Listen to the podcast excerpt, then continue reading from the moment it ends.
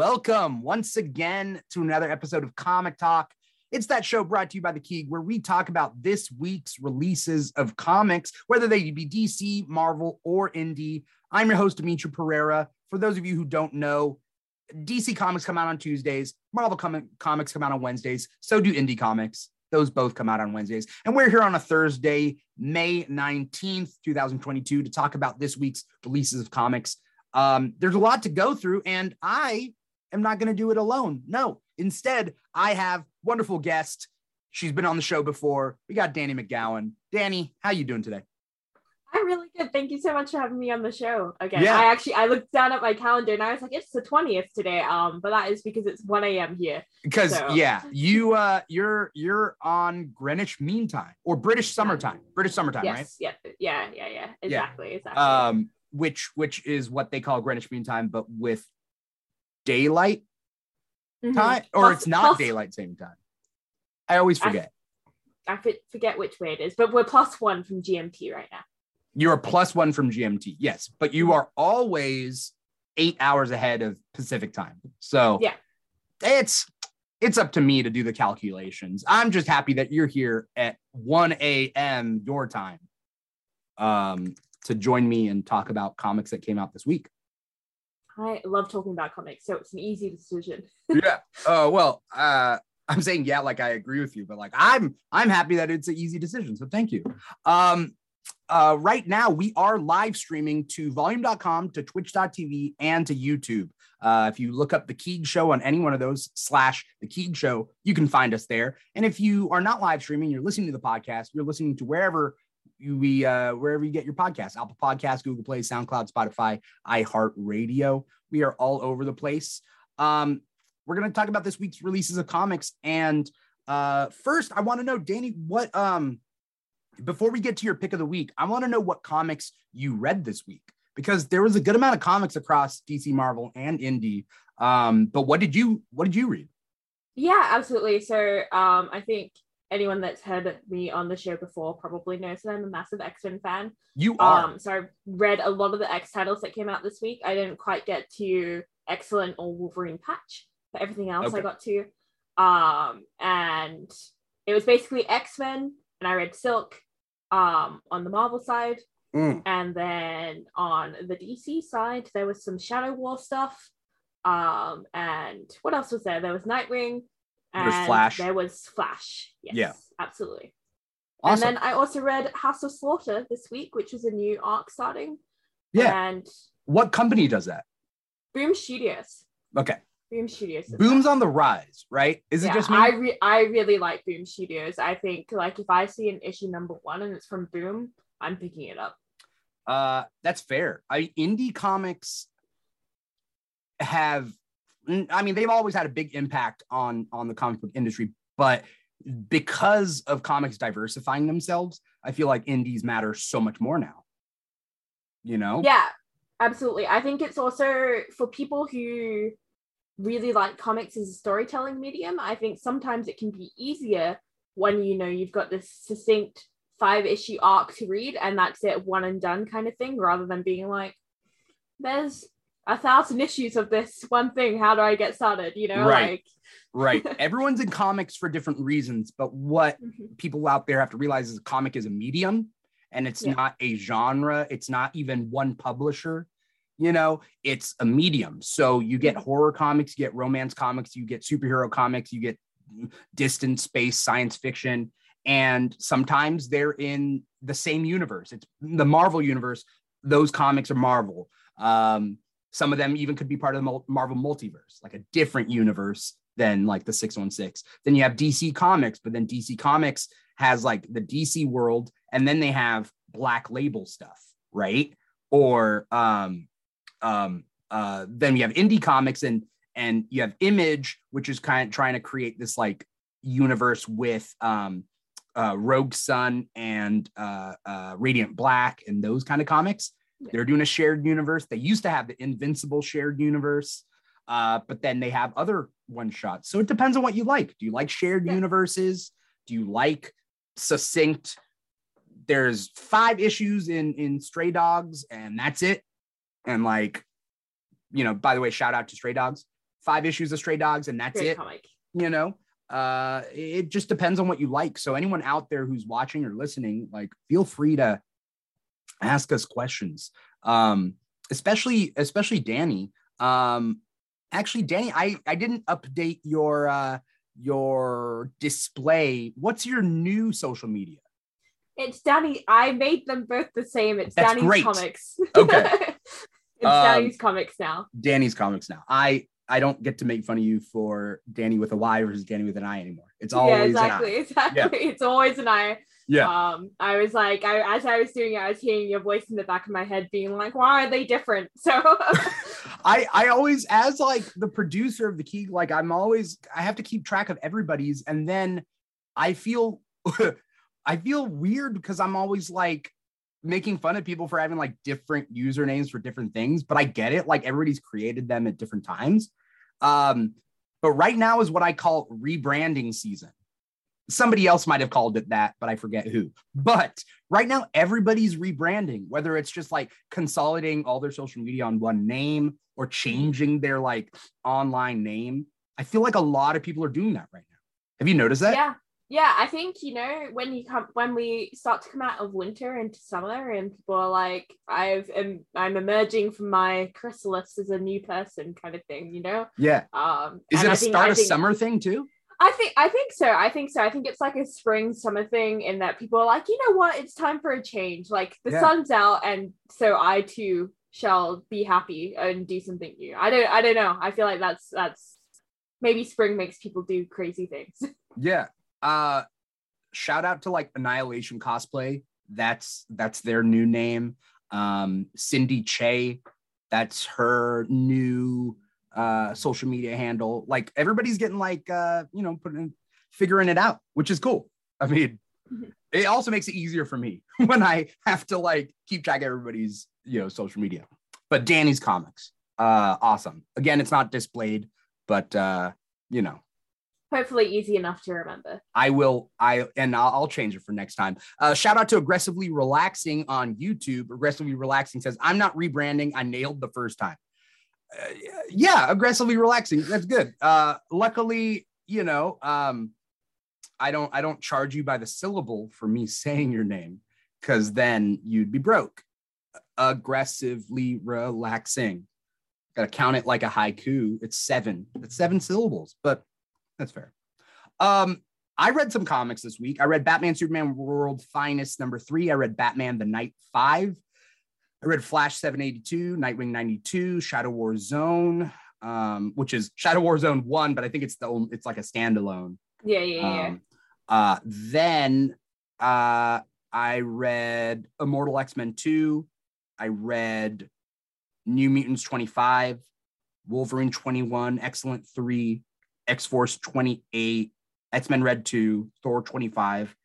And then, maybe attributing to my sadness today, Rain number five. I was sad before I read Rain number five, but then I read it and I'm like, oh, come on. I thought it ended at four. I thought it just ended and it was Oh. just one of those endings where it's like, eh, and just ends. But then they had a five, and I'm like, what? And then Wait a second. I was I was very surprised. And then I read it and I'm like, this is sad. Again, mm-hmm. I don't know if you read it. I read Rain I ha- so I haven't I haven't read Rain.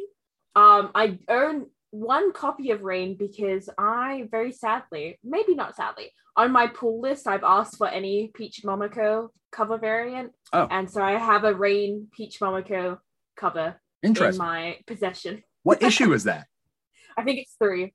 Oh, I was saying at least, I mean, if it was issue one, that'd be kind of cool. You could start with that. But Mhm. You, um, you no, right smack bang in the middle. Yeah.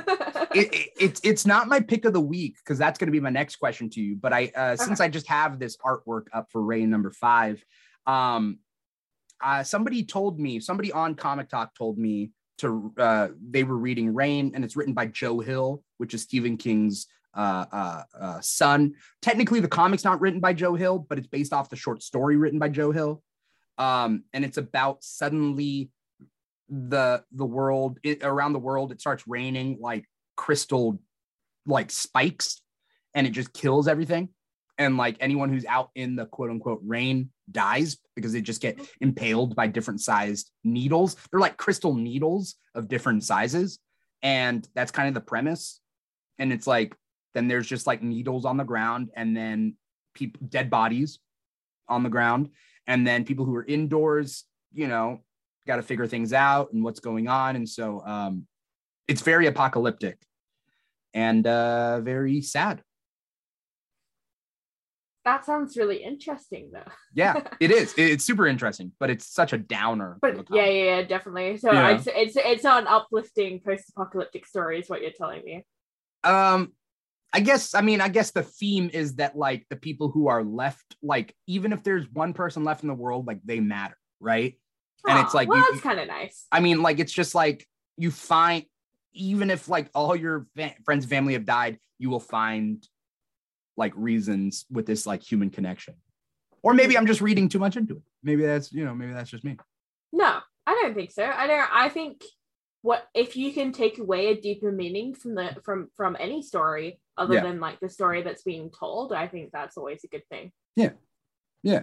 uh but yeah you should uh you should read it Definitely, I'll check if you out. find if you find time um what was your pick of the week this week because we both read a lot. My lot pick of the oh, we did. Um, I really, really enjoyed Immortal X Men this week. I enjoyed it.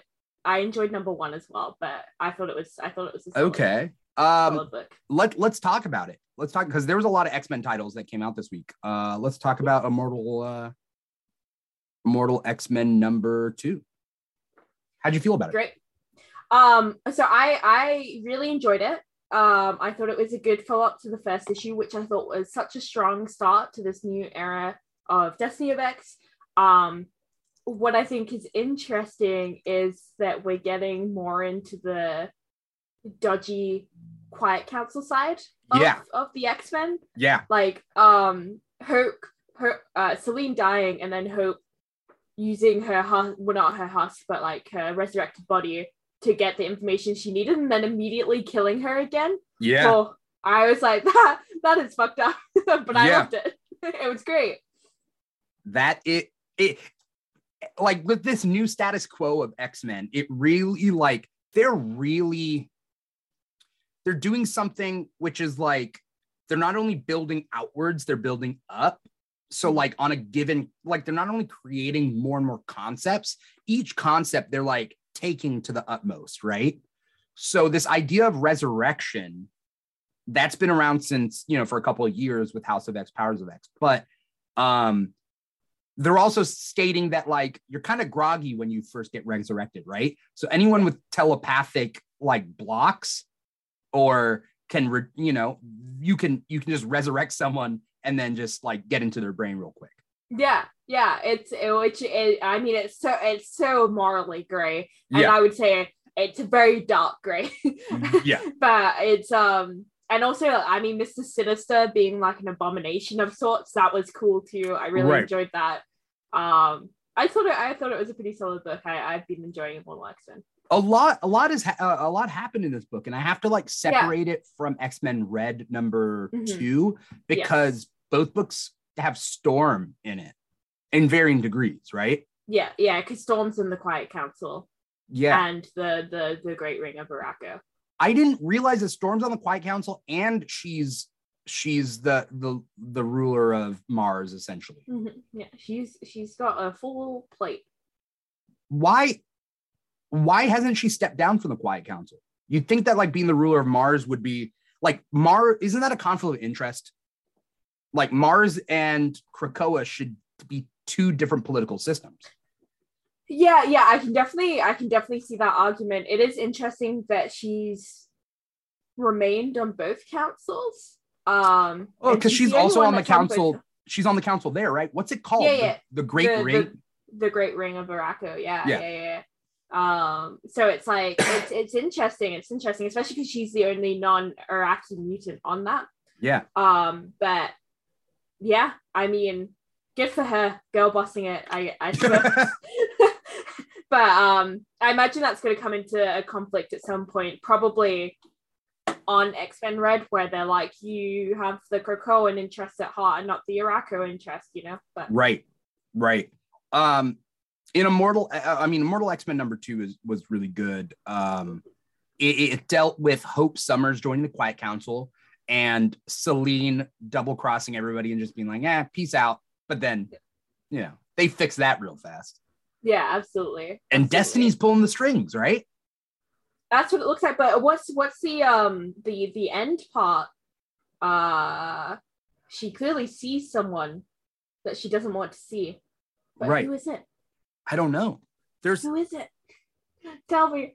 is this also the issue where Sage says she's been sleeping with somebody, or is that X Force? Mm, I think that might be X Force. Okay. Because there's Yeah. been you remember in Immortal X Men number one, Sinister had his sinister secrets, and like they had a bunch of like hints at like different things, but they didn't say who it was. Mhm. Um, it mentions somebody somebody's been spending after hours with Mister Sinister, but I don't think it's Sage because I don't know what the crossover would be there there. But like everybody's sleeping with everybody now on Krakoa. It's true. It's true. They're So- a very free free nation of people. Yeah. The question is like with with all this stuff, do you do you try to decode all the clues? Are you that type of reader? Where- so I like I like to read everything. Um I'm really not a um I'm not a person who's very good at predicting things. I guess I will say I Okay. and like partially I do like to be surprised. I will say though, I made a TikTok ages ago that um oh, what's his name? Um what is his name? The guy that's in X-Men Mhm. who was revealed to be Mr. Sinister but with a club forehead.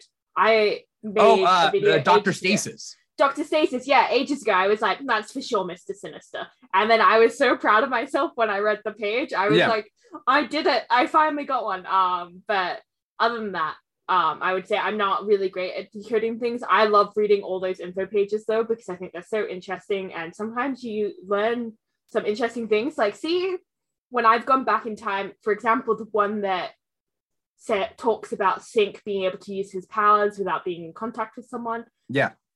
Looking at that backwards, you can see, oh, they're clearly saying that he used his powers on um, Ben Ulrich.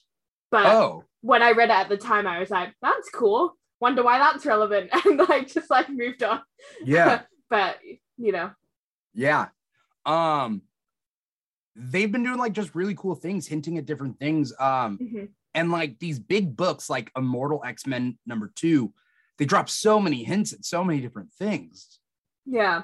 And I'm trying to go through it all in my head, but like Destiny pulling the strings and being like, "Hey, Hope, just so you know, uh I got a vision that Selene uh is going to be a near window at this time and she's going to die." And then she's like, "What are the odds that she's going to die?" And it's like pretty perfect now that I've told you. And so it's like this hint of like go kill Selene. Yeah. What if you were completely oblivious though? Like yeah, it's interesting. It's like um the the the lady in the Matrix, you know, where it's like, oh, if I didn't tell you to watch out, would that have happened? You know? yeah. It's a it's a very uh interesting thing. Do you like Hope Summers? I like Hope well enough. Okay. Um, I don't think she's the most interesting Summers, but she's she's she's decent. There's something weird going on with her in Exodus. Not sexual, just Yeah, yeah. yeah. weird. I kind of like the dynamic of him being like, "Yeah, you are my messiah," and she's like, "Hold on, like I Yeah. don't like, no, no." Yeah. But she's using him though. yeah. Oh, for sure, for sure. She she does seem a bit like mani- I mean, uh, manipulative in this. Uh, with uh, obviously with Selene as well. Like, uh, Yeah. it's a bit of a difference from, I guess, what we've seen of her previously, where she has been maybe a little bit more less grey. Um, Yeah. I would say, but Yeah. Um you you have Immortal X-Men number 2 as your uh pick of the week. I have X-Men Red number uh 2. And uh mostly because Sword before this like new kind of soft relaunch with all like the X-Men titles, Sword was one of my favorite um favorite books because Sword and Immortal X-Men have something very similar which were they were both kind of political based uh science fiction. Mhm. and like so sword ends and then x-men red starts where we're seeing abigail brand who's working for orchis. She is she has her like little things going on in the background and she put together an x-men red team and then storm who is the what's her title regent or Regent of Mars, yeah. uh, she's regent of Mars. She creates her Brotherhood of Mutants, which are essentially the X Men of of Mars. But Abigail Brand kind of owns the brand, I guess, yeah. in a weird way. Um, and like, it's it's interesting to see it kind of come together and have Abigail be manipulating people. Yeah. Yeah, definitely. It's always really interesting, I think, as well, when we know that someone is a traitor and the characters don't know that someone is a traitor. I Yeah. always find that like an interesting like tension and dynamic. Mhm. Um, I also the fight between Storm and Vulcan was top notch. I really Yeah. enjoyed that. Yeah, I like how they worked through it, right? Yeah. Because matchups, that's what fandom does. And fandom's not like like us as fans, we're not always well, we're never impartial and we're not Mhm. always logical with the way it works. But the right like it really is like who wins in a fight? Well, it depends on who the author wants to win in a fight for whatever reason. It's never, you know, it's always for a reason, whether it's to yeah. humble somebody or whatever but the author wrote it as they're equal right in the, in a sense they have e- they're equally omega mutants but then then it just comes to like willpower and storm Yeah. beats vulcan on willpower Yeah, absolutely. Makes I'm cool with that. i'm cool yeah, with it I, I was happy with that. I was like, makes sense. Got it. Yeah. Yeah. is this the issue that starts off with vulcan talking to to petra and sway but it's constructs yes, because then they're like, oh, well, you may know that since the Scarlet Witch did this thing, they're dead. Yeah. but we can resurrect them. right And he's like, wait a second, but they're here. right That is how it opens. Yeah. because there's something weird going on right there's like a Yeah. he's like a spy right Yeah, there's there's definitely something weird going on there for sure. He's like a spy, and that's why he's not like completely there in the head. yeah. Something weird's going on with him, and I'm kind. Oh, I, for sure. I I I can't wait till we find out because it's been a long time coming. Because didn't didn't this whole kind of thing kick off with uh with him being like, I don't think I died out there. I think I'm a clone, right? Not this issue. Was that in X Men Red number one? no, no, no. But like in it was in previous X Men title like titles Okay. in House of X, Powers of X. Okay. Okay. he was having visions or something and then it was like is there still a gabriel summers out there in space and i don't know whether it ever got resolved I don't remember that, so Hmm. it probably did not get resolved. um but yeah x-men red was uh, was cool we got storm we have magneto we have this new guy fisher king who isn't supposed. I think like he's cool.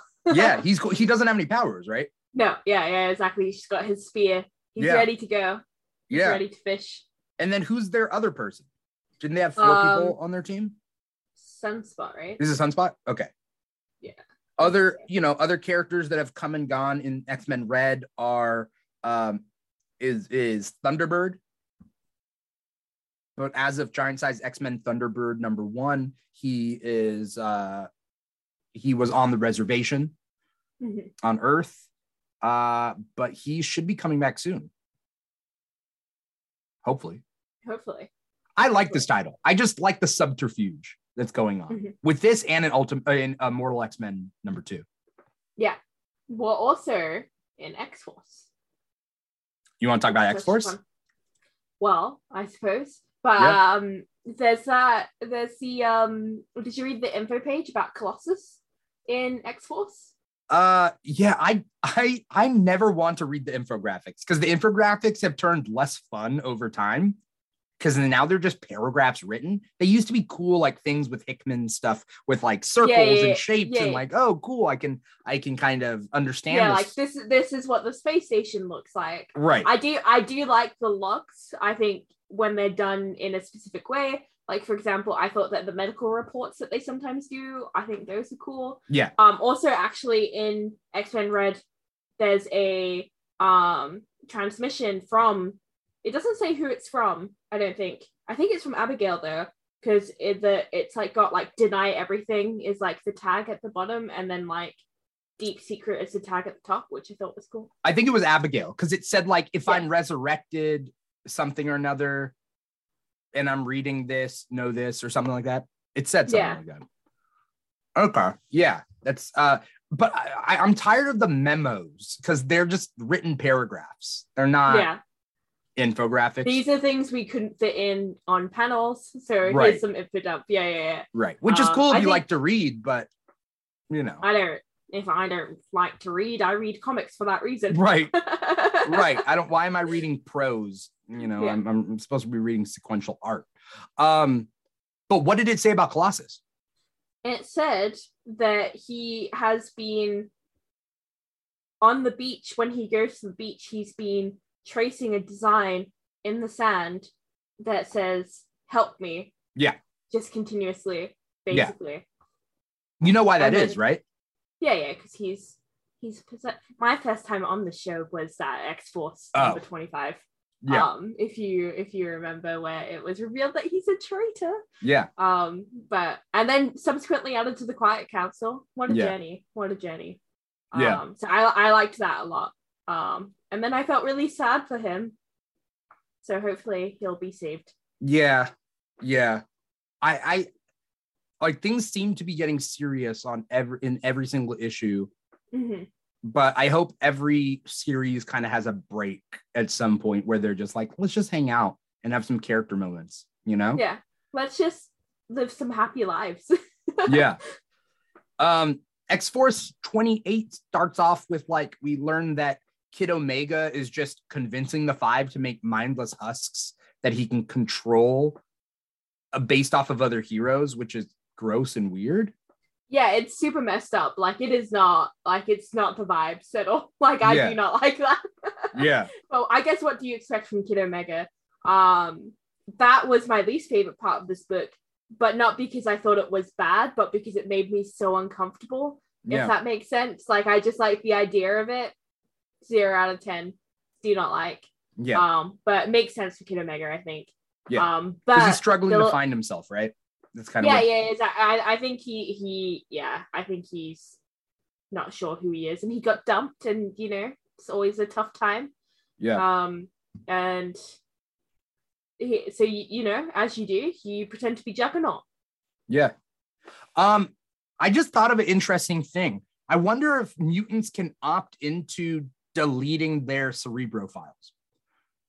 you can you can opt out of being resurrected Well, but that's different. Your oh files but are deleting deleting your cerebro for like being like i do not want to be in cerebro right, to the point where like you you're dead, right? Like Yeah. you die, you're dead. I wonder if there's Mhm. any like it's not that it's just like do not resurrect, but rather cannot resurrect because Right. you don't have the the files for the it. capacity because I can like I can imagine like Kid Omega being like I think his problem might be that he is able to be resurrected, and it would be an interesting thing for the character to just be like, I'm gonna delete my cerebro files, and uh, if I die, I die. Because I feel like people's Yeah. personalities are changing now that they're knowing that they can be resurrected.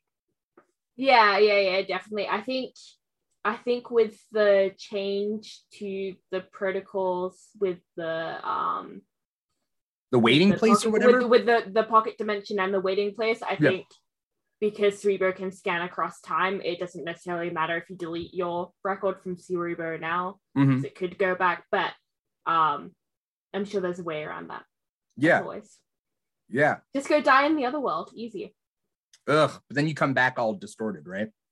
Yeah. Yeah. Um, did you read any DC titles? i did i did of course. Uh, but before we move on to x-force Oh Uh, yeah. sorry, move on from X Force. I wanted to talk about the Cthulhu X helmet, Cerebro helmet. oh, which I liked. Cerebrax, right? Yeah, that's Yeah. all. That's all I really wanted to say is that I like the idea of a tentacle Cerebro. That, I think that it's. I think it's a fun heads. idea. Yeah, exactly. I like it. Ugh, it's it's so gross. I know. Classic It's also X-Force, sad. Right? Yeah. Even though we know they're gonna get resurrected, this is my opinion about death in fiction.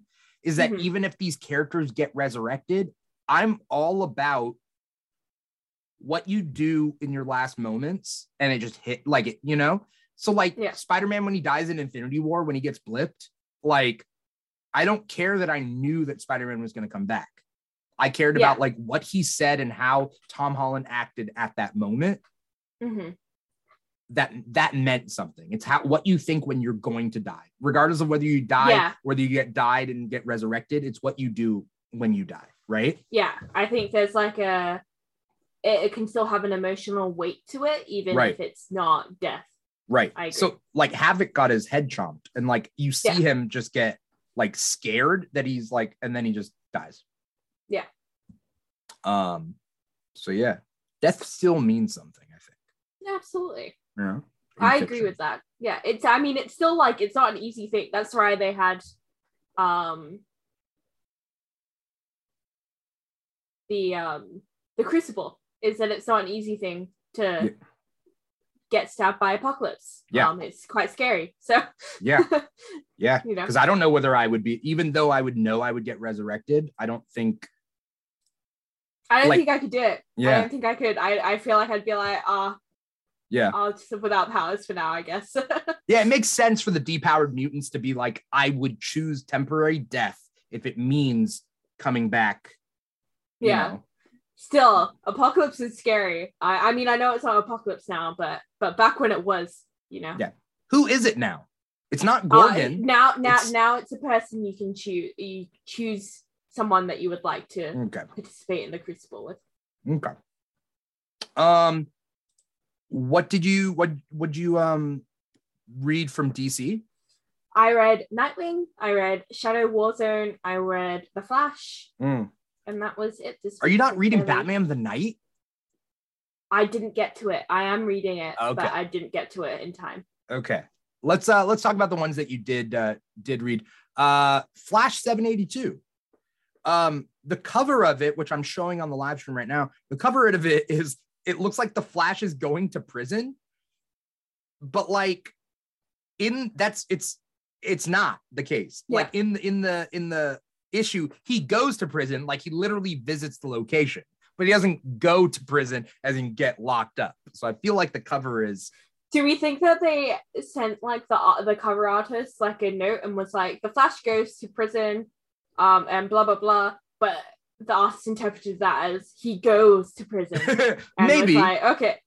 maybe but there's also like isn't there a history of cover art not matching what's going on inside Yeah, yeah, definitely, definitely. And I think the Flash for like the last, I want to say like 12 months has been kind of disconnected, I would say, from what in a lot of aspects it, from it, like from itself, I would Mm. say. Like, I feel like each issue has felt very different from like, not necessarily different Yeah. from the last, but like its own thing. You you're know? right. Each story arc might as well just be different a different writer because Yeah.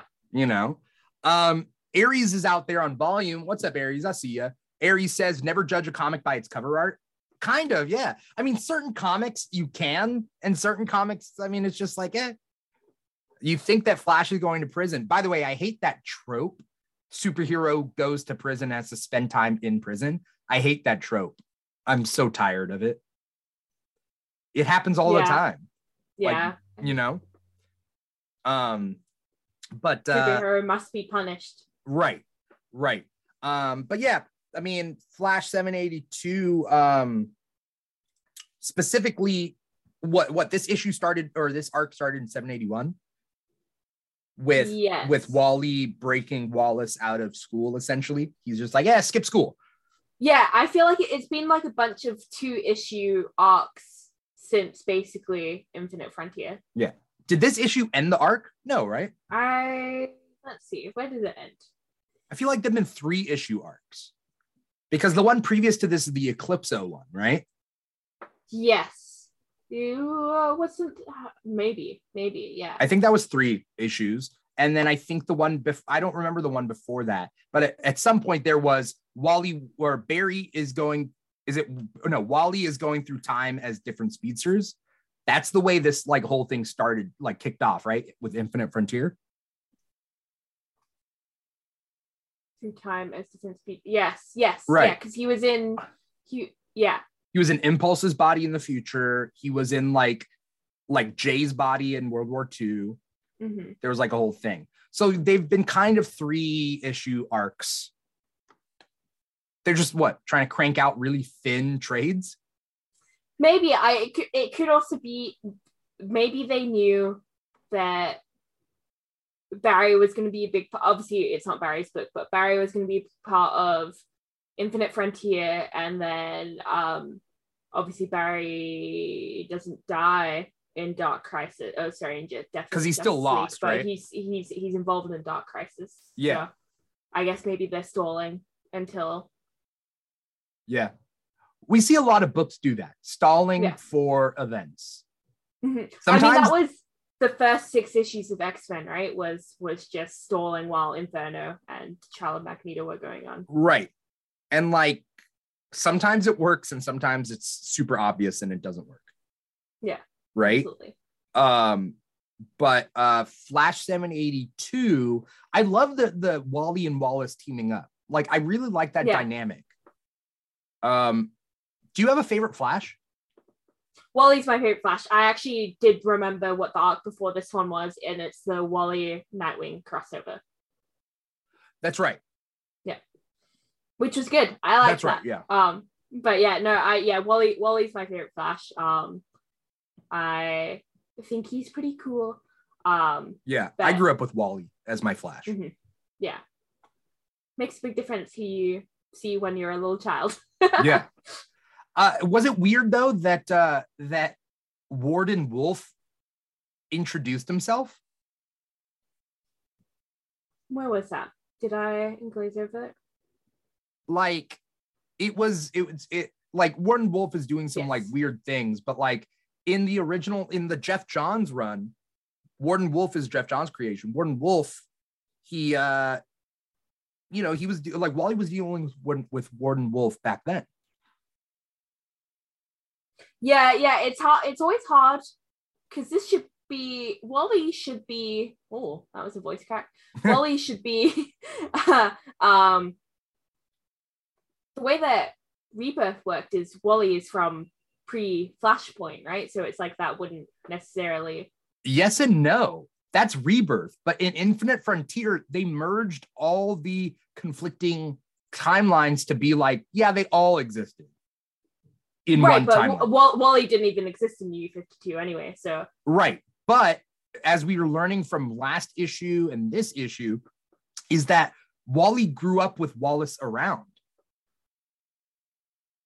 right, yeah, yeah, yeah. So then, then that is yeah, that's definitely like a merging of of of that all together. But Yeah. Yeah, so I guess maybe then you could be like, oh, he doesn't know people. I don't know. Yeah. It's, canon is is such a loose thing in Yeah. DC, you know. Yeah. Um uh yeah. I'm sure it'll smooth itself out. Yeah, eventually, and then we'll get another reset. Yeah. Is it, I mean, are we being nitpicky? Am I being nitpicky when I'm like bringing up a character like Warden Wolfe, who, let's be honest, he's never even had an action figure, right? Like, does this character matter?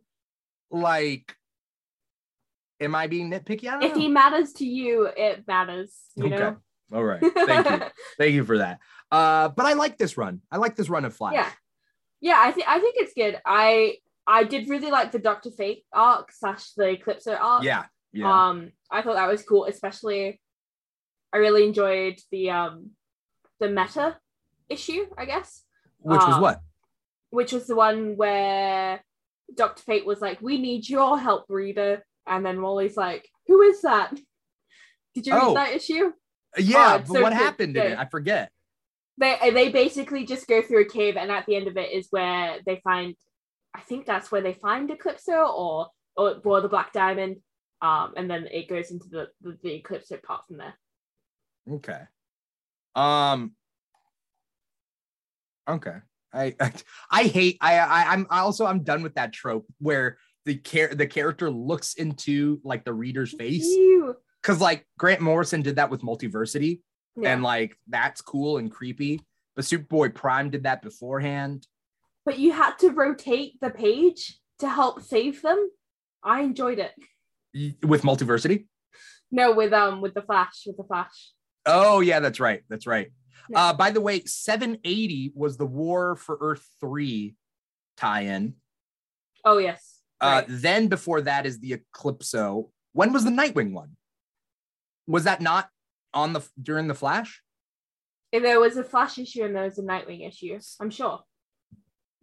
Uh Let's see.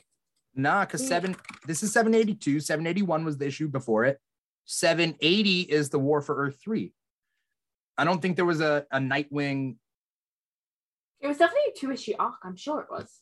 It wasn't before the Eclipso arc, right? No. I'm looking at it right now. Flash 779 is the Eclipso arc. Oh. I was sure that was two. Oh, no, because that- that-. Was that thing with Night? Was that the crossover with Nightwing and Superman, Son of Kal El? There was a Superman. No, there was there was one for both. There was a Superman crossover with Nightwing, and there was a Flash crossover with Nightwing. Oh, but I'm not seeing any of the. None of these issues are are uh Maybe it was a single Nightwing issue. yeah, or a two Nightwing issue in which Flash get just gets starred. Maybe, maybe. Uh, interesting. We're getting down to the nitty gritty in this episode. Um, know, there were a couple. continuity. Yeah. And there are a couple issues before the Eclipso arc that are kind of non-descript, just like, eh, whatever, they're flash issues. Mhm. Um, but yeah, okay. Um, let's talk about Nightwing though, because uh, Okay. you know, uh, Nightwing number two. This has just been a solid run of Nightwing, um, with Tom Taylor, and then there was a guest writer that took like took over it at some point, right? That was like in an issue or something.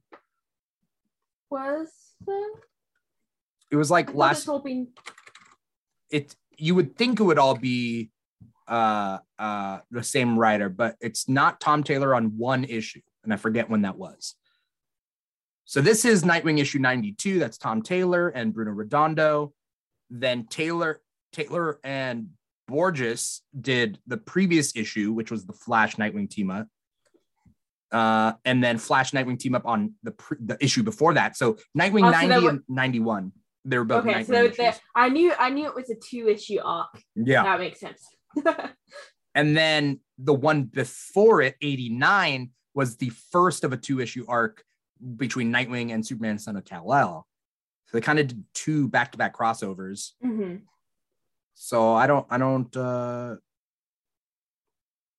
Taylor and Redondo, Taylor and Taylor and Borges did the Flash Nightwing team up. But anyway, uh, there was one issue a couple issues back that wasn't Tom Taylor. And I forget which one that was, but it is what it is. How'd you, uh, how'd you like this issue? I was it was interesting because I felt like this could have almost been the first issue post Infinite Frontier in a way. Like I felt like it's like a good It- almost yeah. jumping on point, I guess I would say. Is it because they Um, spent so much time away from this Nightwing, uh, uh, heart? What's the guy's name? Heartbreaker, Heartless. Heartless. Okay. Uh, they spent so many issues away from Heartless, away from Blockbuster, away from um, who's Zucco? Melinda Zucco. Yeah. Um, that like, oh, this issue was kind of a refresher back to it. Yeah, absolutely, absolutely. Um, I feel like this was like, oh yeah, yeah, let's get back on track again. Yeah, yeah. We've done a couple of crossovers. Now back to the story. Right. um but it but it is really weird you know because because i think it's so hard when you have a giant event going on like dark crisis where it's like okay cool nightwing's doing this but when's batman gonna die Right. you know um so Like- it's it's hard Yeah. Um, because Justice League is going through their thing right now. They have the death of Justice League, and then they have Dark Crisis coming up. And I'm just I know they're gonna come back, but like, what's the point of all this? I hope it's something good, and I hope that these like solo series don't get impacted by it. I Mhm. want them to be impacted, but I don't want their quality to be impacted. yeah yeah for sure it's it's hard it's hard to know where everything is on the timeline as well, because obviously you might look at really we're still in that first arc of of Nightwing in that like first like month of him not necessarily a month of him becoming becoming mayor but it's still that like very condensed storyline versus Right. something that's maybe a little bit more extended Yeah. so it's always hard to tell where things are lying in the in the thing and even like the, the i mean the Lazarus tournament's only like three or four days right so like Robin. how does that fit in with everything you know There's also Shadow War yeah yeah, yeah and like the the events of Deathstroke Inc. leading to Shadow War and Robin's uh, stuff leading to Shadow War, and then there was Fear State. Remember Fear State? yeah Uh, Fear State was Great going time. on, and that kind of like that kind of uh, um, just uh, uh, kind of prolonged the Nightwing story.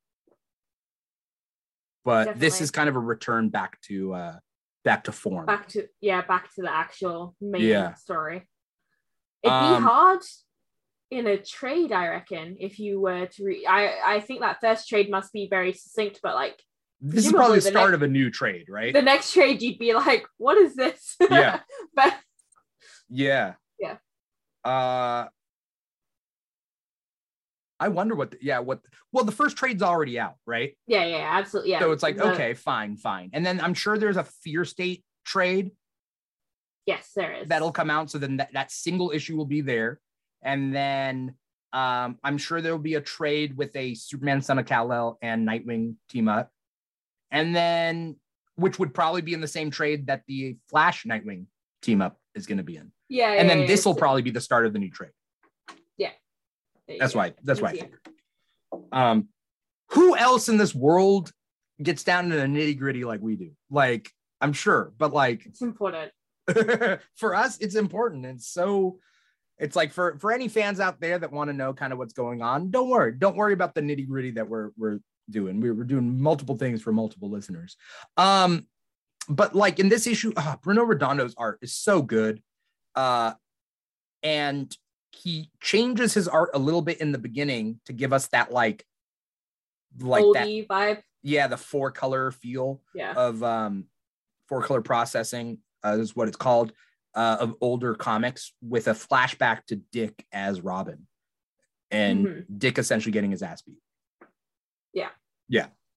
But uh i like it. And alfred's alive in the past but he's not alive in the present and it's sad. I'm glad that they have. Oh, I've just noticed as well, which is really nice. Um, because I have it open on my tablet.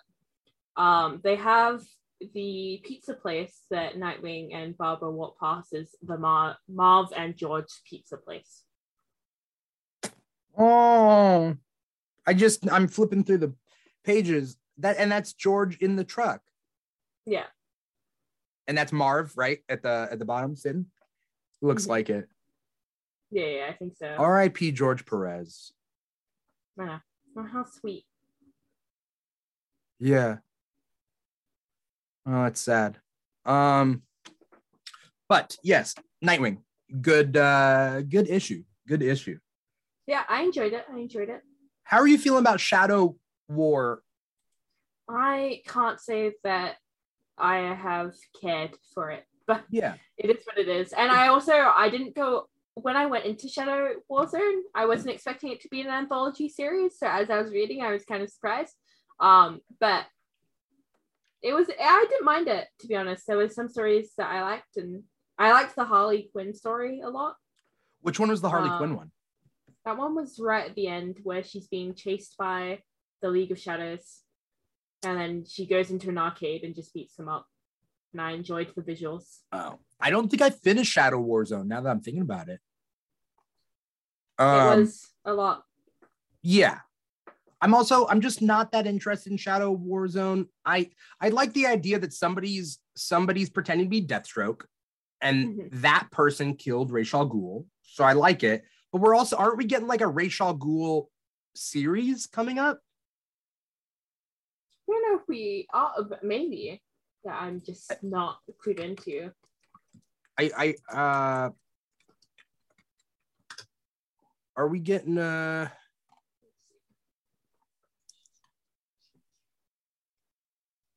where did I see this? Uh, There's an Azrael story coming out. That's exciting. Oh no, it's from One Bad Day. It's Batman One Bad Day series of one shots that spotlights the Dark Knight's Rogue Gallery. So he's getting a one shot. Somebody had pointed that out. Um, did I read?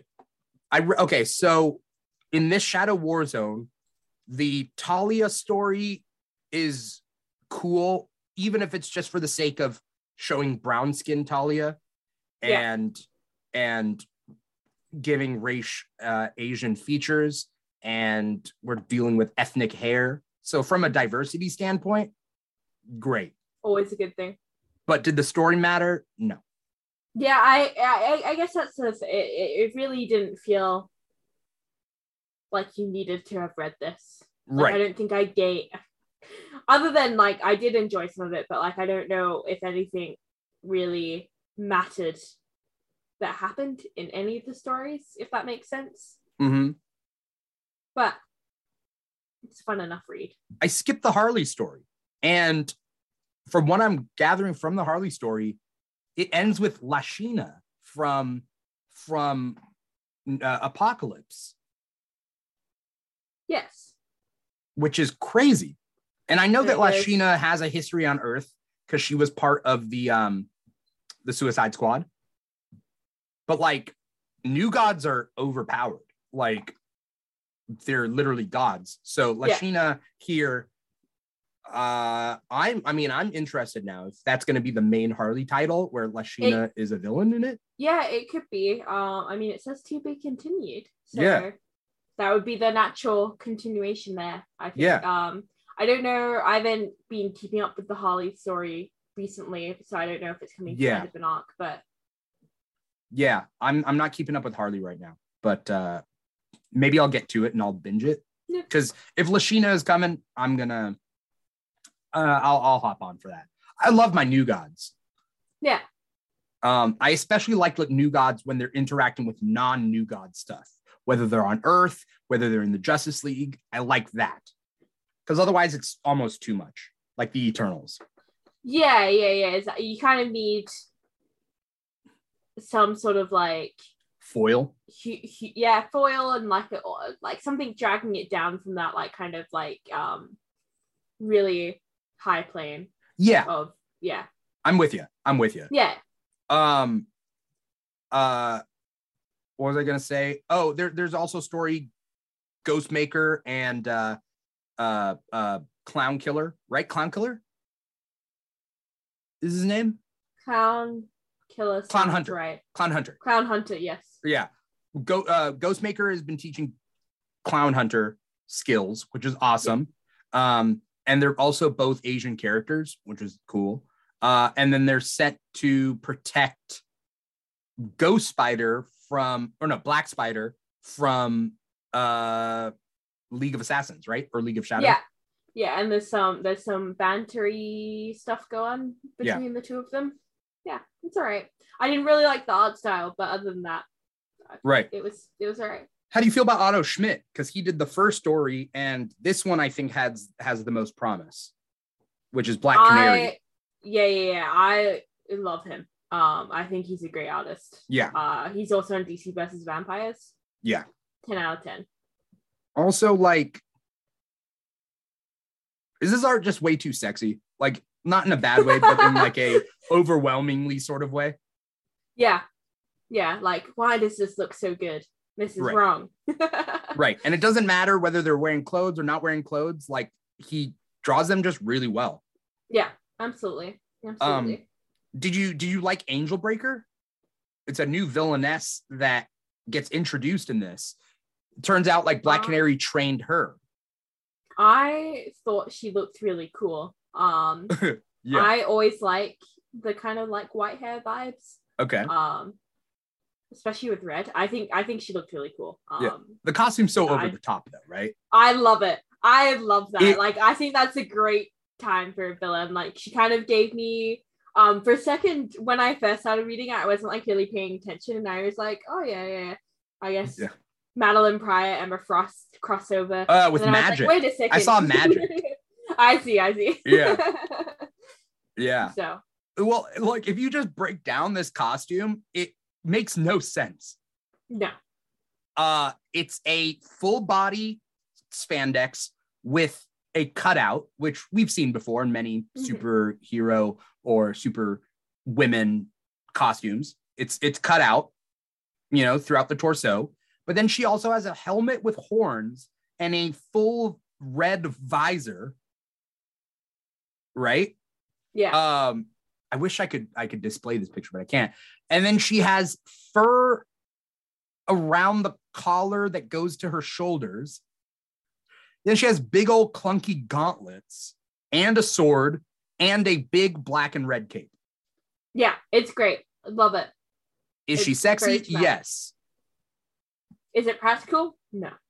Uh JJ's comic stuff says yo yo no sounds. There's no sounds. I'll have to I'll have to uh test it. But uh oh, it's back. Did it drop a frame? No, it didn't drop a frame. Okay. Anyway, um but uh yeah, so so the costume makes no sense for Angel Breaker, It but could be. It could be. So my sister used to be a dancer when she was younger, Mhm. and there's like a material that you use when you want something to look sexy and like a cutout. yeah. It's called it's called flash, I guess. Mm. Um, so you can use that instead, but then it still has the support of normal clothes. So that could have been. it's like semi see-through or it's a Yeah, flesh yeah, yeah. color It's like both. It's, so it's like flesh colored and also. kind of see through. Okay. Yeah. Um, yeah, it's a wild costume. Anyone out there, look up Angel Breaker. Uh, I'll be posting a picture on Instagram uh soon because the costume makes no sense, but she is powerful and she see she has like a powerful sword and she can withstand Black Canary's sonic scream, but Black Canary like she essentially beats up Black Canary and is about to kill her and then she gets called away. But Black Canary is the one who taught her. So there's kind of something going on there. I'm cool with it. I'm down with it. Give Black Canary her own solo series. Come on. Or Yeah, let's do another please. Birds of Prey. Like, Birds of Prey going to come back? We can only hope. Yeah. We can only hope. Yeah. Um, you didn't read Batman the Night though, right? No, I didn't. I didn't get to it um this week, but feel free to talk about it.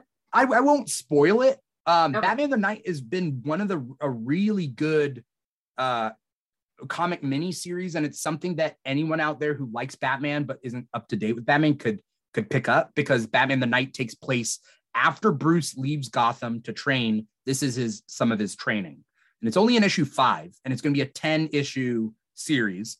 Uh, I'm assuming two trades, five issues each, and it's about him learning different things. So he goes to Henry Ducard, and uh, or no, he he learns how to be a thief from the cat, and then he meets Henry Ducard, and then he goes to um goes to to learn martial arts, and that right now in this issue he's learning um to be like a master of disguise slash con man.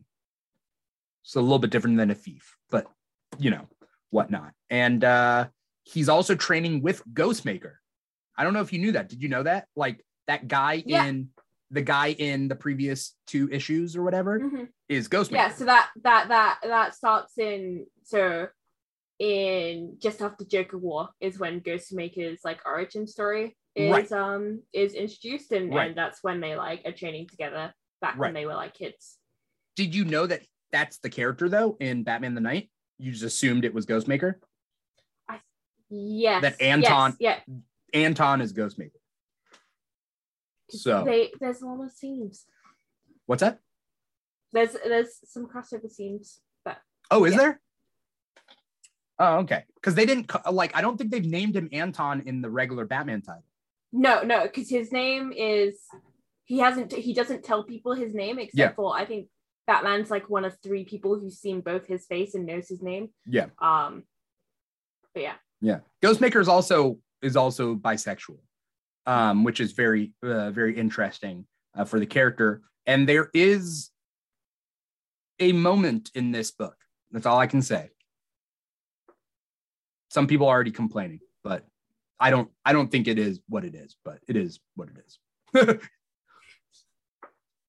You'll have to read it and make your own. I'll, I'll have to read it. I Yeah. um I can tell you I made a video about Ghostmaker maybe like two three months back. Uh-huh. Um and the amount of controversy that people felt just from the fact that he was bisexual. Why? What are they insane. saying? People those- well like so I I didn't mention it in the video and Yeah. that wasn't like intentional in any way but someone in the comments was like oh he's bisexual and I was like yeah that's true.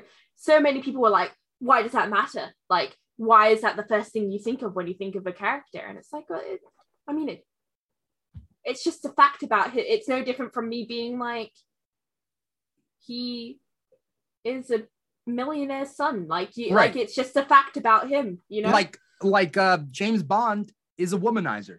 That is yeah, it's it's what just it's just what he like. It it doesn't. I mean, it doesn't matter in the fact that nothing about a character really matters at the end of the day. It's Right. just a part of who they are. Um, but oh man, people people would not like people were not happy that this person had dared to say that he was bisexual. yeah. So Um. Oh, okay. We have a we have a. It's interesting. I don't know whether this is is this right now. Oh yeah, it is right now. So they are commenting about what we're talking about. Bobby Shane coming out with uh with negative stuff. It's fine. Everybody has their opinion. I don't like the Moon Knight series. Okay, fair. I don't think we were talking about Moon Knight though. Um, nah, I don't like woke comics. Why does everything have to be woke? I don't I, I don't think diversity is wokeness. I think that representing people as they are in real life and then in our fiction makes sense. You know, we got tall people, we got short people in our fiction. We have men, we have women. Um, I think that uh, having that representation is uh, important because we're showing the world as it is and having those characters reflect that. It makes sense. You know, it'd be like uh, if if all our superheroes were just like men in their 60s. You'd be like, well, what about men in their 40s? I'm like, no, no, no. That's uh, we don't need that. that's too like- much. That's too much. It'd be too much. It'd be too much. You know, I can only have men in the in their 60s. Or if we were just Mhm. like, no, no, no. Why don't we just have all like if, if the historical context was every um character in comics was an anthropomorphic dog, and it's like, well, this isn't representative of like my experiences as a human being. And it's like, yeah, but we don't care about your experiences as a human being. We care about these anthropomorphic dogs. It's like, can I have at least one, like one human character? like, ah, anthropomorphic dogs it is. Like, I feel like people want characters that represent uh, diversity, whether or not they're even part of the group. And then people also want something that represents like what they are, you know? yeah. You I mean, I'd also say that it's like it's not like a woke thing to just have characters that aren't straight white men, you know? Right. Like it's Right. it's because if we people, think those about people exist in real lives, and so they should exist in media as well. Right. And you know, uh uh uh straight white men also are represented in comic books. So like yeah, exactly. uh, they they are still there. We get different things. But the way I like to see it is like 50% of the world, you know, we're given give or take however many percentage uh, are women. And so like why aren't 50% of heroes women in in in comic books, in media, in fiction, Yeah. right? Uh it's it, it's just interesting, you know, um, when we don't have proportional representation. I think that proportional representation is important for these stories, you know. Um, JJ's comic stuff says, uh, I hate the term woke. It's just a reflection of reality. Some people can't handle that, I guess. That's what JJ's comic stuff says. JJ's comic stuff says, as a straight white male, I don't have an issue with any of it. Some people are just prejudiced and refuse to admit that. Yes. Yeah. I mean, you know, yeah, I get it. And then, but we, you read, read what speaks to you then, you know, and don't read what doesn't speak to you, right? Like, I- read a lot of stuff, but I'm trying to think of something that I don't read because it doesn't really speak to me. I don't know if you have that. Mm, sometimes well i there's i mean there's certain aspects that i don't like in a book and i will stop reading Mhm. if it um if it happens like i personally i think this is a controversial opinion i don't like the boys because it's like i don't like stories that are like super pessimistic and there's no element of hope to it which i feel like the boys is Yeah. um and also there's a lot of sexual violence which i just don't enjoy at all Right. and so like that wasn't something that i could get through um so i just don't read it and then i don't Yeah, In my other opinion, people like it that's fine yeah, The Boys as a comic book, I think is hot fire. Like, uh, or not hot fire, hot garbage. Those, I think those are two different concepts. Fire is good, garbage is bad, but trash fire, not good. So trash, not good. Fire, good. Trash fire, not good. Garbage, whatever.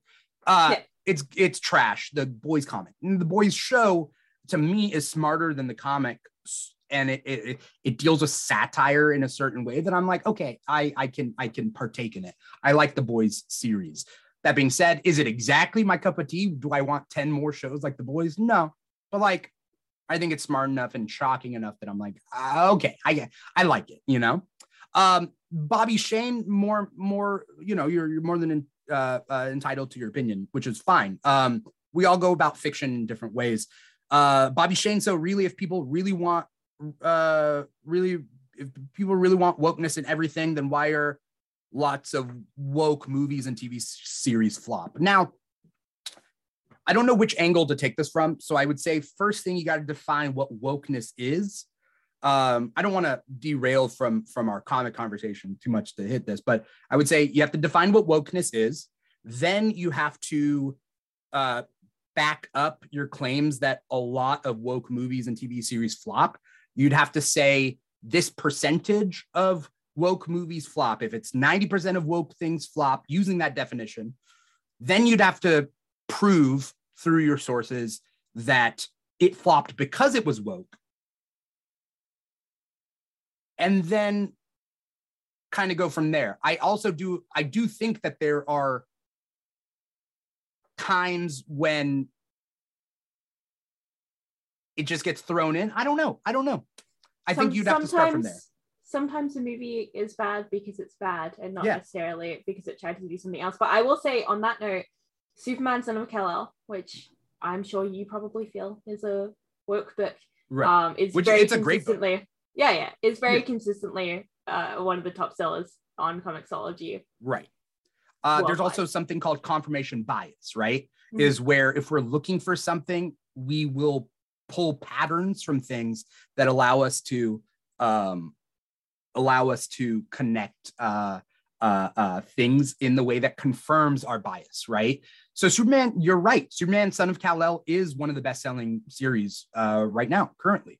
Um, Bobby Shane, uh, again, you have to, you do have to bring up what wokeness means. You have to kind of start from there. You got to define wokeness and do that. So if we are cherry picking CW's Batwoman, I feel like it flopped not because it was quote unquote woke.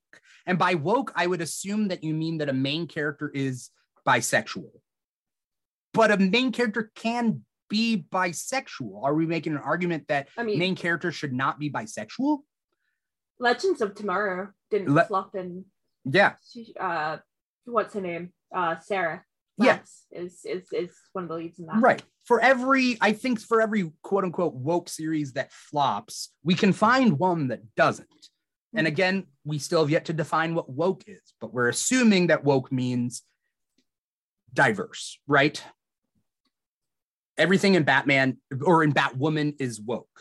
Everything, but I feel like when when we have to give our logical arguments, we have to detach ourselves from our um how we feel emotionally, right? Whether or not I like Batwoman or not, can we call it a flop? Uh, yeah, I, I mean, I think there was definitely a lot of problems with Batwoman, right? Um, Mhm. and I like don't even think I ever even bothered to watch it. Yeah. so. yeah, um, uh, uh, Ruby Rose being one of them, right? But then are we to attribute that Ruby Rose's problems, her flaws as both an actress and a character, like a, a, you know, behind the scenes and in front of the camera, are attributed to her being bisexual, or that the story was focusing too much on bisexuality? Um, I don't know. I don't think so. But I think that we have to logically detach ourselves from that in order to make a logical argument.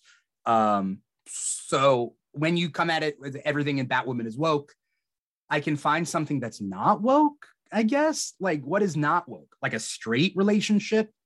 Um, you know, there were straight relationships in Batwoman. So technically not woke. If that's what we're talking. Either way, point being is I think to make a logical argument, we would have to follow a logical train of thought. And uh, I think we've diverted too much from this as well. Um, do you have some, Danni, or do you want to move on to a new Sir, topic? I mean, did you read House of Slaughter this week? Uh, is it woke? I'm, It might be. I'm joking. Depends on what your definition of woke is. Uh, I- did not read House of Slaughter. Uh, I haven't read because I'm not really a big horror uh, fan. okay. Yeah, yeah. Uh, Okay. yeah, but I have read some horror stuff, like Nice House on the Lake has been like super good. Um, but tell me Well, about how. you might you should try try the first volume of Something's Killing the Children because the same writer. So James may- Tynion. James Tynion the fourth. Yeah, he is he's everywhere. You like Department of Truth too, as didn't you? Uh, I do. I did I tell you I'm reading Department of Truth, but it makes me feel weird because Yeah, yeah, because it's, It's weird creepy. vibes, weird vibes. Yeah, is yeah, weird absolutely. vibes, super creepy. Yeah. Um, but uh, tell me about House of Slaughter six or House of Great. Slaughter in general. So, House of Slaughter takes place in the Something is Killing the Children world, in which um, basically monsters exist and they're almost um, thought into being by children and children's fears. Um, these can create monsters of differing varieties, but only children can see them, and also special hunters. Um, so Only children can see the monsters. Yes. Can the monsters then- kill you if you can't see them? Yeah. Oh, okay. Yeah. Okay. Yeah. It's messed up. yeah. So it's not only it's not just a perception thing. Like it's literally like they're invisible to anybody who can't yeah, exactly. but they can still of- interact. yeah, kind of the way that it works is that like, you know, a child might tell a story to their friends of like a spooky like story or whatever, and then that monster kind of manifests into a real being, but only children can see it. Mhm. Um, and then typically because of that, it is feasting on children. Um, but it can kill adults too. Okay. Um, anyway, um, so then there's a secret order, the House of Slaughter, Uh-huh. um, which trains people to be monster killers. okay. Um, so House of Slaughter takes place in that. The first arc was a five issue arc, and that concluded a couple months ago. And so this is the start of the new arc. I really enjoyed it. Um, I think the visuals are really cool. I really love the world. Um, they're kind of doing like a House of Slaughter arc and then a Something is Killing the Children arc on and Mhm. off um, on five month sprints, which I think is really cool. Um, yeah, so this is the start of the the new House of Slaughter one, and it was really good. And I would recommend it if it's something that people are interested in. Do you read a lot of horror comics? I weirdly do. I hate horror. I don't hate horror movies, but I am a bit of a scaredy cat. Um, That's fair. but So am I. for what A little bit. for whatever reason, um, horror comics really cool to me. I think it's a really great medium, or at least thriller comics. You know, I think it's a really great medium because you can experiment with a lot of different stuff. Like I don't Mhm. know if you read um, uh, what's the Scott Snyder one that just ended? Um, Oh, I don't know. Night of the Ghoul. Night of the Ghoul. If you Okay. read that. Um, that one was a bit of more of a classic horror one. I don't know. It just it just sort of happens. And even the book I picked up a number one issue this week, and that one was kind of a spooky one too. And I was like, why do I? I just gravitate towards them. They speak to me. Yeah. Um, is I hate this place a horror? Did you read that one? I that is the one I read that was kind of spooky, and I was like, oh What's that about? Because you read it, I didn't read this one. yeah. Um, what was it about? Let me let me remind myself. Yeah, so it's definitely a horror story of sorts. Yeah. Um, they live in a town and everything's kind of it's kind of like one of those stories where it's a bit like um everything is like a bit off. And I mean there is like definitely some weird ghouly bits at points where they're very clearly like there are ghosts hunting us, like let's save ourselves. But other Mhm. than that, a lot of it's like very sinister vibes in the background of like panels and stuff. like building up to that moment. Mhm. Um, and I think that's creepy, but I really enjoyed it. um, but basically, I guess the town is messed up, and that's why they hate this place. Okay. Makes sense. Interesting. Uh, I gotta take a quick minute, and I will be right back. But uh, if you want to talk more about I hate this place, uh, uh, to entice people, because this was an issue number one. Um, It was an issue number one. uh, JJ's comic stuff is still out there. Um, you know, if you want to want to do your pitch for this one, uh, Absolutely. I'll be right me pull- Great. Well, now that I have you all to myself, I will read you the logline for I Hate This Place. Um, it's by Image Studios, or I should say it's published by Image Studios with um, created by Kyle Starks and oh, I'm gonna ruin this. Artyom Topilin. Um, and basically the premise is, if I read straight from the thing, uh, it says for fans of Gideon Falls and Homesick Pilots. I don't know if that means that it takes place in the same universe, um, but potentially. After inheriting a farmhouse, Trudy and Gabby are ready to start the new chapter of their lives together. Except it's already a home to a mysterious force that attracts ghosts, aliens, and all kinds of supernatural beings and has for decades. Now, Gabby and Trudy must play by the house rules in order to survive living amongst the most frightening creatures on Earth. Um, and it, it, the issue, issue number one was was really good. Um, so I would recommend it. Um, I think it was it was good. Um, I feel like Dimitri is so much better at this than me. I don't. I am not built to be a host. Um, but did any of you read I Hate This Place? Um, there was a lot of good indie stuff that came out this week, but I didn't. I didn't read it. Um, other than so I read House of Slaughter and I read I Hate This Place. Did anyone read anything else that was good? I can see the chat. Yeah, I'm. I'm taking. I'm taking a wee look see now.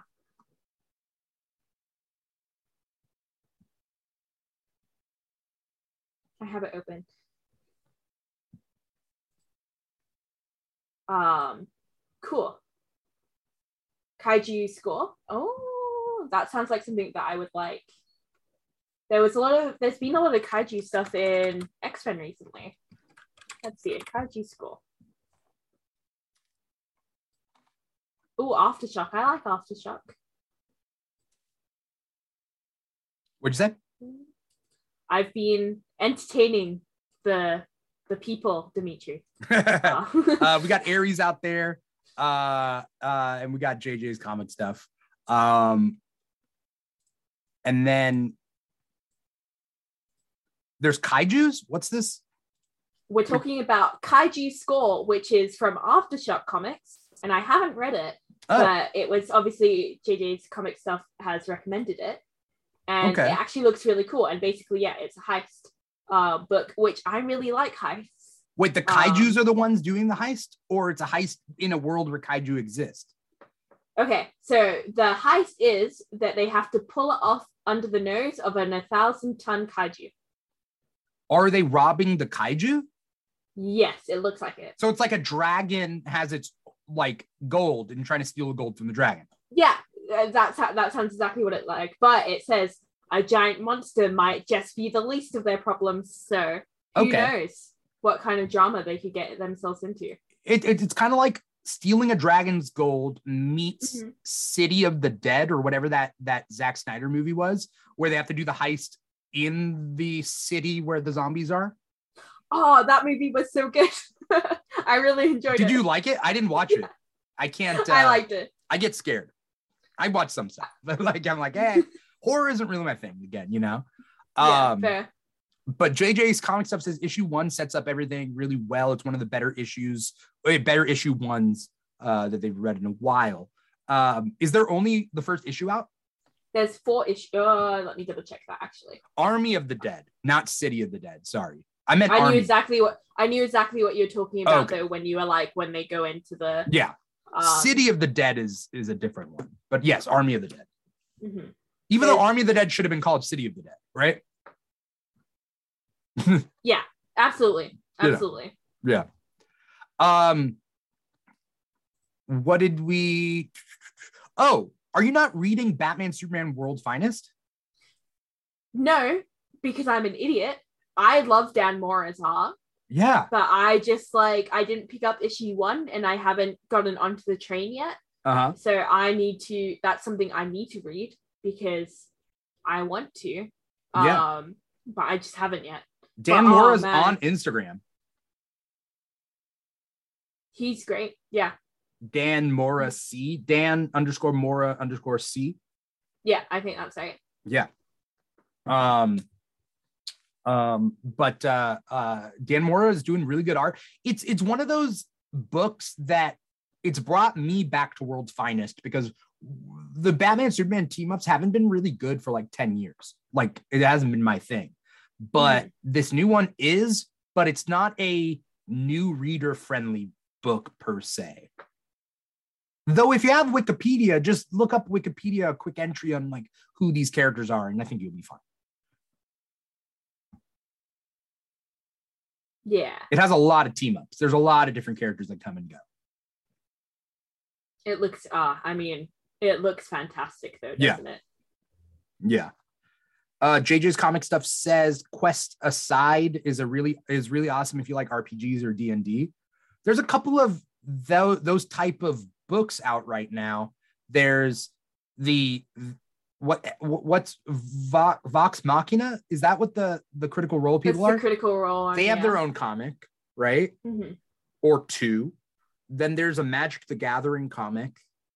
Uh, and there's a bunch of other stuff from like indie, like I feel like indie comics are really like leaning into like the the the D and D kind of thing. And I mean Knights of Steel as well. Dark Knights of Steel. Oh, Dark Knights of Steel, because Mhm. the original variant covers of the first three issues were like the the character. Yeah, breakdown. the D and D character sheets, which Yeah. I thought was really cool. Yeah. Yeah. Um but uh let's see. What have we yet? The thing about doing a one-on-one show, uh Comic Talk is normally three people, is that we we kind of go through like literally everything and then um we normally get done. Um Immortal X-Men. Do you read Marvel's Voices Identity? I didn't get to I, read it. I started it. Um, I think I read maybe did I read the first story? I did start it and then I was like, I need to go back and read this.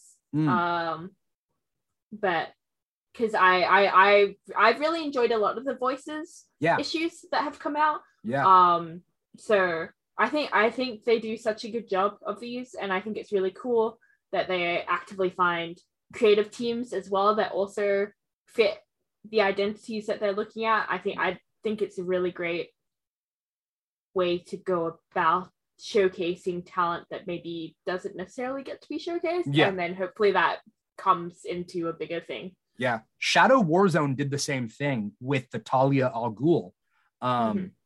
one shot or, or uh, vignette or whatever you want to call it. Um, because the artist is uh, uh, the, the artist and the writer are both people of color. Um, Mm. And I noticed that because she called she called Ra's Babu, I think, or or Baba, uh, which is father. And you know, if you didn't know, then you know, then that wouldn't have come up in the writing. You know, Yeah, absolutely. It's it, it's those sorts of things that kind of um uh really like stand out. help show why it's important. Yeah, Yeah. kind of like why you should have people of different backgrounds Yeah, um involved in things because there's stuff that you just like genuinely wouldn't know yeah, unless you are from yeah. a culture or like There's little little things, little nuances. Yeah. I can I can always tell when an Australian person is written by an American versus like an Australian person. You know, like it's Yeah. like you, you it's one of those things where it's like, oh fuck's sake. Did John Um, Ostrander was was he Australian or no? Because he wrote Captain Boomerang on Suicide Squad. Mm, And. Do you like Captain Boomerang on Suicide Squad? he's alright, he's alright, he's Okay. alright.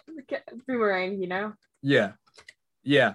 Uh, but the Marvel Voices books have been good, and DC also has uh, a, a line of uh, one shot kind of anthology books uh, that Yeah, do the same thing. it's it's interesting because they haven't given it like an overall title, whereas like Marvel does like Marvel voices, so you can always tell what Mm, it is, but it's like DC did like Festival of Heroes, yeah. and then they do like DC Pride, and then they had I want to say Women of DC, but I think that's not what it was called.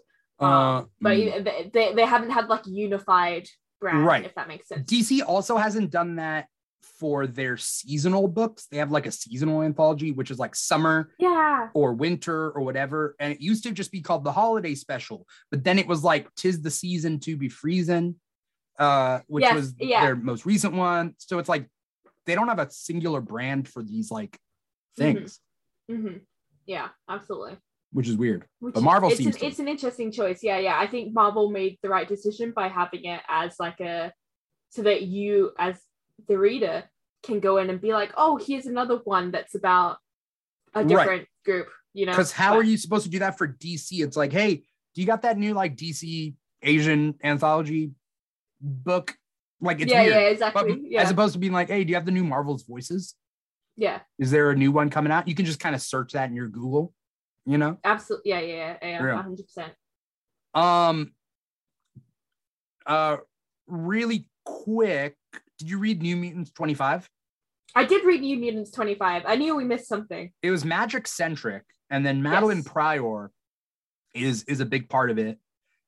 And I wasn't really interested in this issue. It what I read it, but Yeah, it took a I lot of I I think this could have been an issue that was released before Destiny of X, with the outcome being the the reboot in Destiny of X, if that makes sense. Because I feel like this is like obviously it's like of the start of a tale, but I think it would have worked better if it was like a cliffhanger that we had to wait for the payoff for, if that makes sense. yeah. But I did like it. Um, I don't know how a soul sword smashes, but I guess we'll find out Yeah. um presumably Yeah. but bless Did you read and we'll have to see Oh, sorry. go, ahead go ahead go ahead Oh no, I was just going to the next one, but no, what were you gonna say about New Mutants?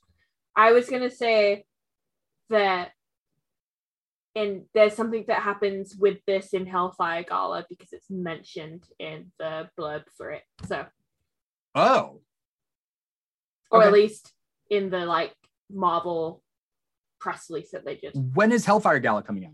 June, July? june june 28th something like that Oh, so like end of the- June into the July. last week of yeah exactly Okay. I okay, so weirdly enough, I mean not weirdly enough, I loved the Hellfire Gala. I like I loved it last year. It led up to Planet Size X-Men number 1. Yeah. But I realized that the more Hellfire Galas we do, the more we're aging the Marvel universe. We have a set year, which Yeah. is unlike I don't know if anybody knows this, but like a year in our time is not a year in Marvel continuity time. And now with the Hellfire Gala, we can mark, we can legitimately mark a timeline. Yeah. Is that weird?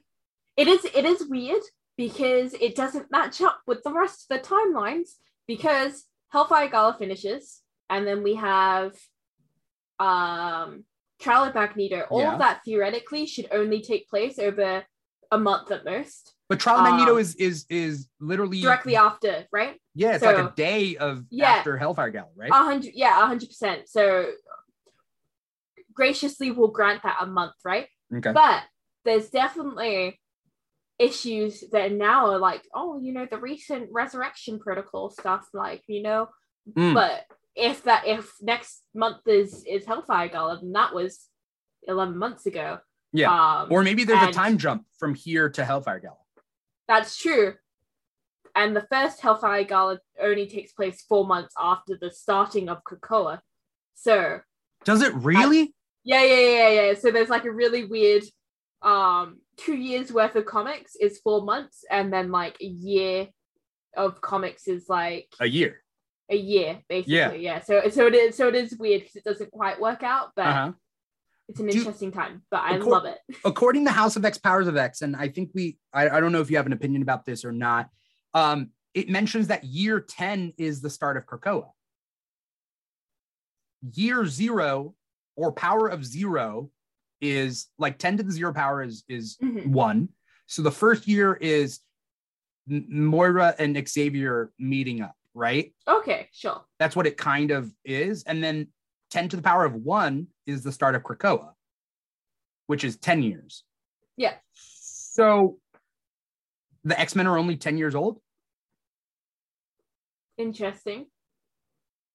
Yeah, that also does that mean that everything between like let's say again graciously 90s to 2019 that's all 10 years worth of comics That's- Yeah.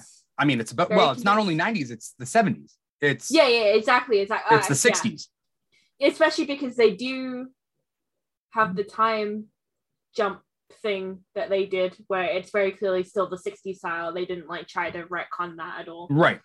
so Uh, it's just a weird time yeah. So we'll see how that, that's the only thing that I noticed that I was like, oh, that's kind of weird, but okay. yeah i think i think that's why often they don't they try their best to not put dates to things Right. because then you can kind of be like um, Right. but when you have an annual gala um does make it difficult Right. So the annual gala is the is the is the thing that I'm like, huh. Yeah.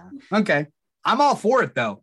The Yeah, yeah, yeah, fashion and the costumes, like the, i love it dr politics? Doom looks great Yeah. oh i'm sad so this year it's only one issue that's actually the hellfire gala oh, Um, Okay. So it's going to be X Men Hellfire Gala number one, and then I guess everything's either before or after that. So okay.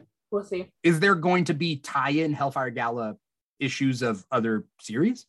It doesn't look like it. It looks like there'll be Hellfire covers for things, but everything it, they've marketed it as everything will be in Hellfire Gala number one. I mean, that's fair. It just seems. I mean, it seems like the Hellfire Gala is an undertaking for writers and editors and stuff like that. Yeah. But Yeah. but at the same time, I kind of want more. But okay. I know, I know, I know. We got so much last year. Yeah. Um, but is there going to be a trade? Like, where would the trade? Where would the issue come? Yeah, in? I, I know. I feel like it. I feel like it worked well the way they did it last year, where there was like four core issues, and then the rest had like fun party. Or the You know, like that- but then there was the expanded Hellfire Yeah, exactly. Like compendium. like the the anime beach episode that every um like filler, I guess that you would have Uh-huh. where you can just go like the Hellions issue where it was like they just went and got kicked out of the party. Yeah. Um oh yeah, yeah, yeah I think I think that worked well where it didn't necessarily need to be tied into like the major plot points, but they were clearly at the party. You know? Yeah. So maybe I mean maybe they'll do that, but from the uh, solicitations, it didn't look like it. Okay. All right. Um. Uh. What was you re- you didn't read X-Cellent Three? No, no, no, I didn't. It was- read that. It's not good. I don't. I like the art, but this is like a a a, a- a sequel to X-Statix, essentially, right? Which was a which was originally then X Force, but like a, a rebooted thing. And I don't know. Um, I'm not digging it. And I would say if somebody's worried, like, should they spend money on it or not, don't, because I think this series will end soon. But what you gonna do? But if you are looking for a good Deadpool and Wolverine team up, did you read Wolverine 21? I did read Wolverine 21. Yeah. I think both Wolverine and X Force had a very brutal week, I think, in terms Yeah. of like violence. Um, which is what you would expect from those books. Right. Um, anyway, but yeah, no, I I enjoyed it. I liked both of these issues. Oh, sorry, I should say just this issue since we've already talked about X Force. Yeah. Um, there was a lot of like weird Wolverine um images in this, I guess, because there was a lot of cool art. I guess is what I really mean to say. Okay. Um, like that that splash page at the very end, I thought was pretty cool What was the splash Um, page at the end? where it's got like the fighting in like a ring around it. Oh, um, like with the Wolverine robots, right? yeah, and the cha- the the the case changing hands and everything, like while they're fighting over it. I thought it was. cool. Oh yeah, yeah. Um, I also like this Deadpool because Deadpool sometimes is really annoying and not funny. Yeah. Sometimes when they do it, like, but like, I like the way Deadpool was written in this. yeah, yeah. I think I think it's very dependent on the writer. I think there's a lot of characters where you can get away with having a bit of shitty writing, but I think Deadpool, the way that he is, can very quickly become a very bleh character. Right. Right. but but yeah, no, I agree with you. I didn't. I I, I like Deadpool in this, and I thought it. I thought it was a pretty solid issue. Um, as we close up this episode, there are two more issues. I didn't read these, but did you read Spider Punk 2 or Silk 5? I read Silk 5. Um, Okay. I did not get to Spider Punk yet. Okay. Uh you wanna you wanna just let us know how Silk is doing? Yeah, so Silk has gotten um her new series. Uh it's five issues in right now. Um it was kind of the yeah, it was like the end of this arc, I believe. Yes. Um so it's a good point to read all five of these issues. Um I think it's probably also a good book for new readers Yeah. especially if you're interested in kind of like the Spider Verse in general, but you don't want to like jump into um like the main Spider-Man run, which is like maybe a little bit harder to get into um because there's a lot going on. Um plus Cindy's such a cool character. Yeah. Um and I really I really like the writing. Um I just think it's a great book overall. Um so I would definitely recommend checking it out. Um she's got her own set of, of rogues as well, so you don't need to be like, oh, it's another Spider-Man Yeah. villain knockoff, you know. So Yeah. Uh the Silk book has just been been been good. This new this new kind of run. Uh Mhm. I haven't read I think I read the first three issues. I haven't read four or five, so I couldn't read five this week until I read Yeah. four. Yeah. But I know that like a lot of people are loving loving Silk and um I mean, we're going to be talking about very similar topics on this Saturday's episode of the Keeg Talks, where we talk about AAPI representation. And uh, uh, one of our one of our guests is a real big Cindy Moon fan. So, you know, um, I think again, point for diversity and having just a really good comic. Yeah, absolutely. Yeah. So she still kind of like a mini series last year that was really solid um as well. And I think this was like a really good follow-up to that. Um, and it's great that she's getting like an ongoing because I think she's a great character and lots of people love her. Yeah. Um, so Yeah. great times. Um, Danni, thank you so much for for spending time with me tonight. I know it's a lot later uh, uh, over there than it is over here, but uh, thank you for taking time out of your night or early morning to be on Comic Talk. Um, it's always a pleasure to have you on the show. You always know so much. You read so much. Uh, your insights and analyses are like awesome. Um, your social media content is top notch. Where can people find you on social media?